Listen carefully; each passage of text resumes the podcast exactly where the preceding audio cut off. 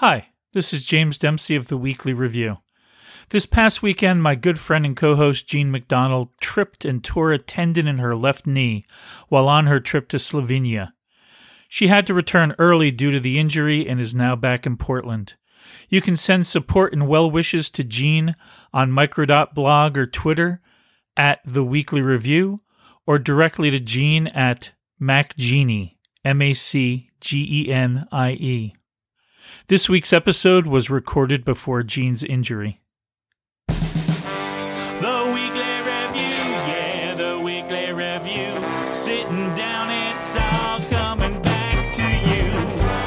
The Weekly Review, yeah, The Weekly Review. You're checking out all the things that you're gonna do. The Weekly Review, it's The Weekly Review. Gene and James are bringing you The Weekly Review. Whoa, whoa. That's right. It's time for The Weekly Review, a podcast for people who want to do a better job of organizing their lives. Whether you're new to task management or you've fallen off the wagon a few times, this podcast is for you. Now, if you haven't done your weekly review yet, hopefully this podcast will inspire you to do so when you finish listening.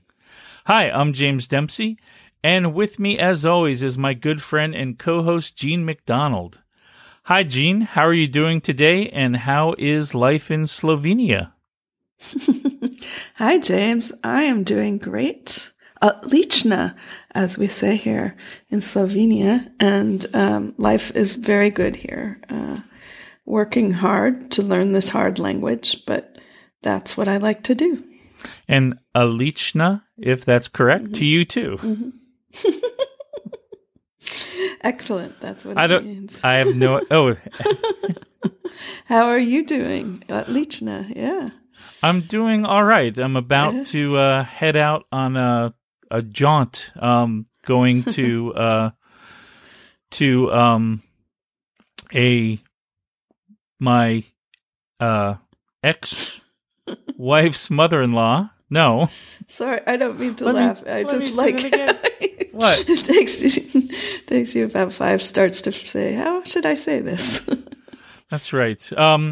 So my ex-wife's mother is turning 90, and she's out in Virginia. So I'm actually heading out to celebrate her birthday with their family. And then a friend of mine is opening for John Lovitz in the Baltimore area, like a few days later. So I'm hanging around, and it's also my friend's birthday, not John Lovitz's. So I'll also celebrate his birthday. So that's going to be a lot of fun on the East Coast. What I thought we would talk a little bit about today, since you're in the middle of a trip and I am also traveling, is I know we've talked about it a little bit before, but this time around I'm a little bit more shaky on my trusted system, as we've talked about in the past few episodes, is what to do when you are going to be away for a somewhat extended period of time, like a couple of weeks, or in your case, I think 5 weeks. Yes. So what do you do with all of those things in your trusted system that you can only do once you get back home? Mm-hmm. I think that's an excellent topic. And I know prior to, like we were talking before the show, that you're tempted to declare OmniFocus bankruptcy. Yes. Yes, that is true. I admit it. I thought, because I feel like I haven't done a very good job anyway with OmniFocus of late. And what if I just started over and I could do the initial, brain dump in a place where I don't have that much to do. I guess that's cheating. Well, for me, it's not so much cheating. It's just that I know that for me, OmniFocus is the place where I try to capture everything. That even when I leave it alone for a while and I get behind, which I currently am, for me, the fact that I don't have to recapture everything. Because it took a while, at least for me, it took a long while to capture everything that's in there. And I know if I started from scratch, it would take me a year or two to, like, that's how long I've been doing it so far, to re-remember everything. Like, especially things that are on, like, the someday maybe lists or what have you. Yeah. So to me, like, having it there, even though it's stale, is still better than not having it at all. Yeah. No, I totally understand that. And as you know, you said to me before we started recording, like, this is what I use Defer for. And I thought, oh, why didn't I think of that? Because the most important thing, I think, for any kind of system that you use is that you aren't, you know, bombard it with a lot of stuff that you can't do anything about. That's just demoralizing. Oh, so absolutely. Having Defer as an option and not having any of that pop up until after August 1st, when I will be back in the United States and could actually do stuff. But honestly, I'm going to defer it to like a week after that. Well, I was thinking to myself, because often like around the time of even the Live Near WWDC show, there's stuff that comes up that I know I'm not going to have time to get to it until after. And I don't put it for like immediately after. Sometimes I'll put some of it, like if it's something I need to get to sooner rather than later, I'll defer it to soon after. And sometimes I'll defer it like a couple weeks later, just because, you know, getting back into the swing of things and having like a gazillion stuff, like pieces of things just suddenly show up in your face is also a little demoralizing. It's like, oh, criminy, why did I even come back? So sometimes I will stagger those deferred, but to me, deferring things, especially you can look at it and say, you know, I do need to do this, but I don't need to do it right now. And I'm not going to get to it. And moving it forward, it feels good it feels good that I don't have to do it right now, but it also feels good that I'm not going to forget about it. Right. That's true. Not forgetting. Yeah. So a few episodes ago, we talked about, you know, what are the things you can't leave to the last minute, the last minute show. And I meant to do this, but I didn't at the time, but I think we could still do it, is our own weekly review TM list of don't forget to do these things like at least a week in advance, or some cases longer than that. So in my case, we talked about how you can't leave your passport to the last minute, which I did not. It wasn't even close. However, I did only the week before I came to Slovenia Google, do I need a visa for Slovenia?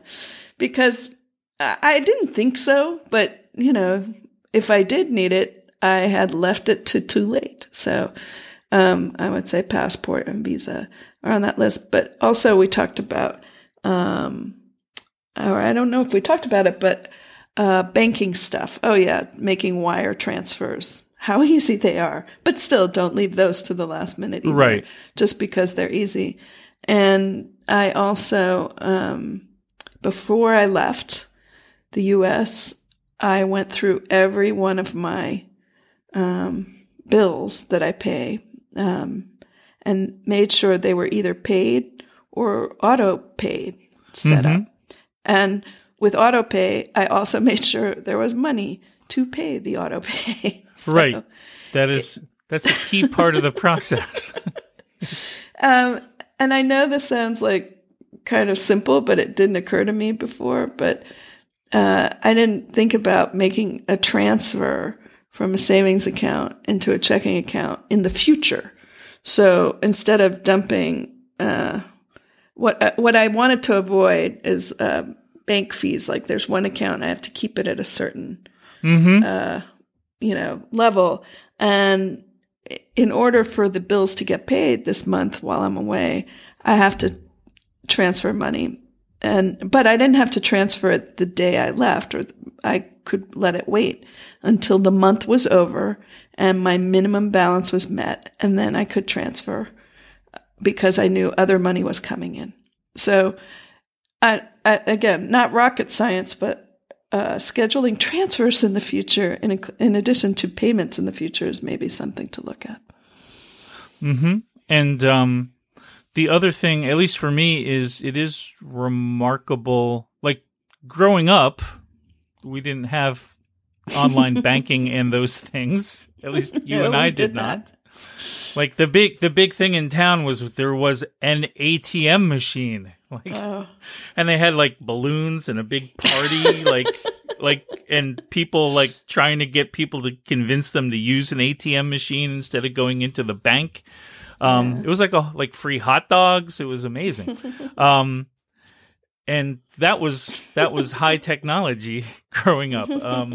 But now, you know, I can go to another country. I can log on, like I can transfer money. I can do it's a lot of things that you had to do and think about doing before you left on a trip, or getting traveler's checks. Does anybody get traveler's checks anymore? No, I don't know.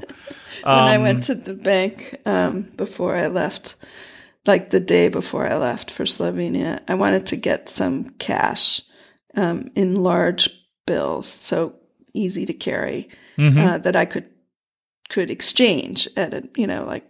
Right. I mean, that's possibly a little bit too old fashioned, even, you know, for that. But I know the ATM fees are more than, you know, I wanted to face. So I got up to the teller at the bank and I said, yeah, I need some traveler's checks, like just to see her face. And then I said, I'm leaving tomorrow on a big trip and I need some traveler's checks. And she looked at me and I said, I'm just kidding. I'm just kidding. And she laughed. But yes, you don't know. I mean, yes, I guess the point about a lot of this is it also depends on your tolerance for, you know, frugal versus splurge. So that's true. If you don't mind paying the ATM fees, I mean, they're not great, but it's not like it's gonna break you. Then don't worry about it too much, because you can use your ATM card, as far as I know, pretty much anywhere there's an ATM. And if you have a credit card that doesn't have foreign transaction fees, right. Like in January when I went to speak at Dot Swift in Paris, I really didn't have cash. Like everything was like a credit card transaction, including like the metro ticket. And since there was no transaction fee, it worked out pretty well. And I don't think I think at one point I needed to get a couple euros to do something, but it really struck me that, like, I remember in high school going to a trip to France, and it was so much more of a big deal, right? Because you need, like, you didn't have a credit card, and right. like the financial systems weren't like, so you were exchanging money, and it was, you know, you had to have, you know, you'd go to this place, and whereas now it just seemed very. Like the friction was much less. It's much less. I mean, it's several orders of magnitude less, I would say, because not only, you know, at least for coming to Europe, not only the ATMs and the credit cards, but they're all using the same currency. So when you go from one country to another, you don't have to like figure out, what do I do with these Deutschmarks? I'm going to Italy. What is this money they have here? And so, like, one Deutschmark is worth like 5 million lira. Because I kind of miss lira, because, like, it just always was so amusing that, you know, like everything's in like tens of thousands, hundreds of thousands. Like, oh, I can be a millionaire very cheaply in Italy. And feel like I'm just so wealthy, even though I'm really not.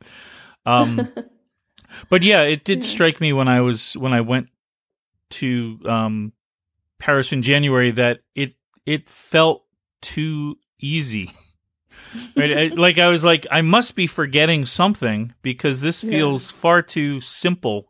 But in the end, successful trip. And no, it really was that straightforward. And I think it is those pieces of, like, if you have a bill that you don't pay online that comes in that happens to hit while you're away for a long time, or your car registration or something like that, those are the things to keep an eye out for. But I think more and more there is less and less that you need to do that you need to do very far in advance. Yeah, or even a bit in advance. But I think one of the other things I mentioned on that episode was getting my contact lens prescription and getting new contacts. That was not a, instantaneous thing that would happen. And prescriptions in general, don't wait till the last minute for them because... doctors always say, please allow 72 hours for us to fill this prescription. And, you're almost guaranteed that the one time you need something immediately, they will take the whole 72 hours. Right. Exactly. Well, I think that kind of wraps up the topic from my end. Would you have anything you'd like to add, Jean? No, I think that's good. Well, in that case, I think it's time to wrap up this episode so we can both get back to getting things done in our respective countries. You can find us on the internet at theweeklyreview.fm. On Micro.blog and Twitter, we're at The Weekly Review. And you can also email us at sayhello@theweeklyreview.fm. Now, it'd be great if you'd rate or review our podcast. It helps new listeners find us. It helps us find new listeners. And, of course, it always makes us smile to hear from you about anything whatsoever. Thanks for listening, and we'll see you at the next Weekly Review. Thanks. You got some things you want to get done and still enjoy a bit of organizational fun. There's a lot of things you got.